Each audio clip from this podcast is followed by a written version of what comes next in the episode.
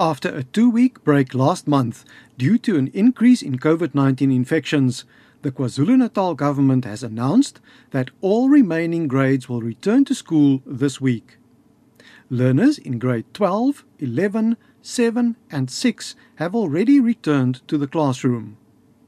At a briefing on the latest developments in the COVID 19 pandemic in the province, Education MEC Kwazi Mshengu explained that schools will operate at 50% capacity at any given time. Not all grades will come at once because uh, we're also managing the issue of uh, social distancing.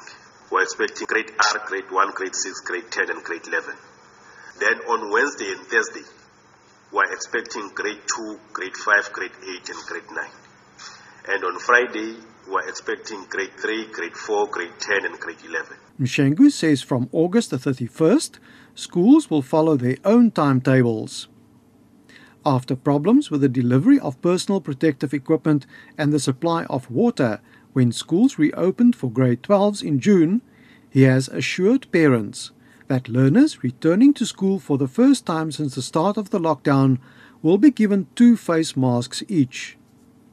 He says last minute deliveries are being made in three districts because some businesses could not fulfill their contracts on time. Some of them indicated that uh, they can only deliver next week because they don't have stock.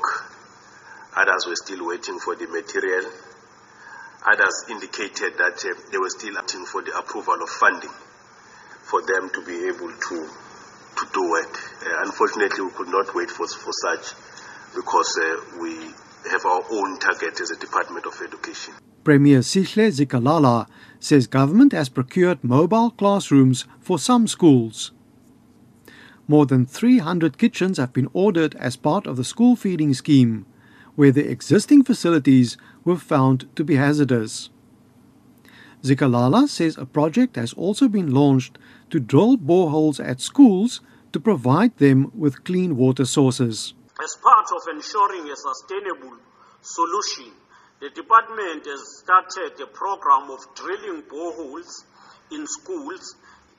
Currently, 600 schools have been identified for the immediate drilling of borehole, while studies are, are conducted to ascertain the availability of underground water in other schools. Mshengu says nearly 6,000 teachers have applied to work from home because of underlying medical conditions.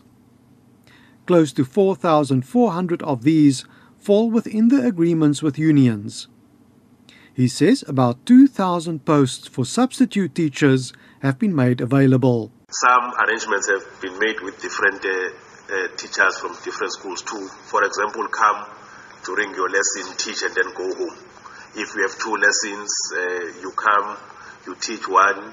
If the other one is, is an hour later, you stay in an isolated area, you teach the second one, and then you go home.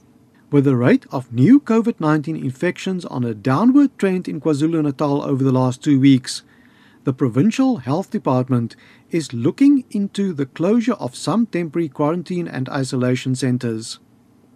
But Zikalala has called on the public to strictly adhere to COVID 19 measures to avoid a second wave of infections.